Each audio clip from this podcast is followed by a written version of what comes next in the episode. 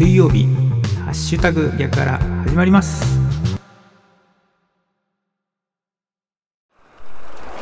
9月9日水曜日の朝です。おはようございます。ハッシュタグ逆原市川秀幸です。この番組は9月9日水曜日の朝に聞いていただくように録音していますがいつ聞いていただいても大丈夫です。ながらで聞いてください。私もながらで録音しています。よろしくお願いします。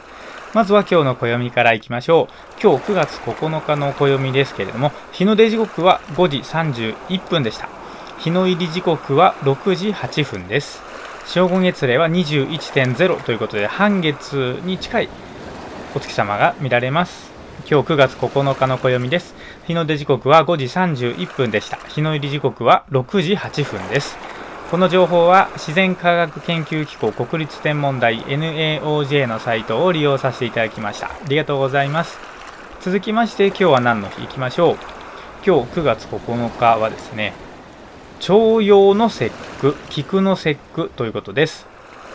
五節句の一つ。引用思想では奇数は陽の数であり陽数の極である9が重なることから徴用これは重なるという字に陽陰陽の陽という字を書いて徴用の節句と呼ばれる。また旧暦では菊が咲く季節であることから菊の節句とも呼ばれる。陽の曲が2つ重なることから大変めでたい日とされ邪気を払い長寿を願って菊の花を飾ったり菊の花びらを浮かべた菊酒を組み交わして祝ったりしていた。ということですね。ちなみに五節句ね他にありますけれども1月7日が人日の節句。これは人という字に何日の日と書いて人日の節句ですね。3月3日が上司の節句。5月5日が単語の節句。7月7日が七石の節句ということですね。節句は古代中国の陰陽五行説に由来するものであるということでございます。9月9日徴用の節句でございます。この情報は雑学ネタ帳というサイトを利用させていただきました。ありがとうございます。さあ今日はですねコメントありがとうございます。ということで、えコメントについてまた回答というかですねお話をしていきますがコメントをいただきましてありがとうございます。まず紹介させていただきます。森子さんからコメントをいただきました。昨日の放送についてのコメントですね。朝の情報番組でこの内容を知りました。芦田愛菜さんの回答なかなかこのような話は大人でも答えられないなと思います。私も朝からずっと信じるとはの答えを考えてますがなかなか答え出ないです。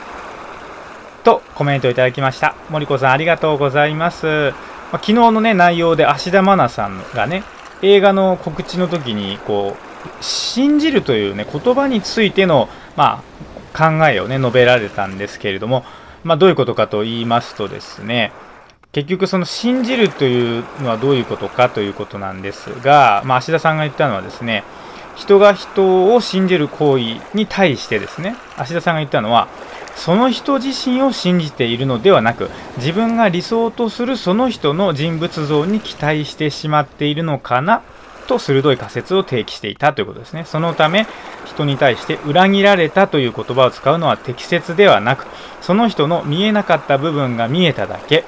見えなかった部分が見えた時にそれもその人なんだと受け止められる揺るがない自分がいるというのが信じる信じられることなのかなと思った。っていうね。これ映画の発表会の時に信じるについてね芦田愛菜さんが持論を喋ったということで、まあ、これについてはですねいろんな芸能界からですね声が出てきて、まあ、とにかくすごい16歳なのにすごいっていう風な言い方をする人もいますしもう年齢なんか関係なくねすごい自分の考えを言えるのはすごいとかね。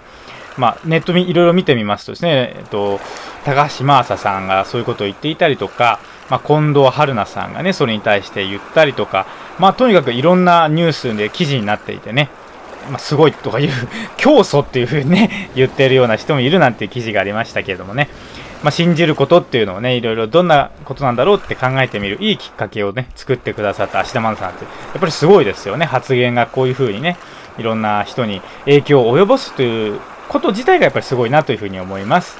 森子さんもねコメントをいただきましてありがとうございました。はいそれでは今日水曜日ですね。今日も元気に過ごしていきましょう。お仕事行かれる方いってらっしゃい。行ってきます。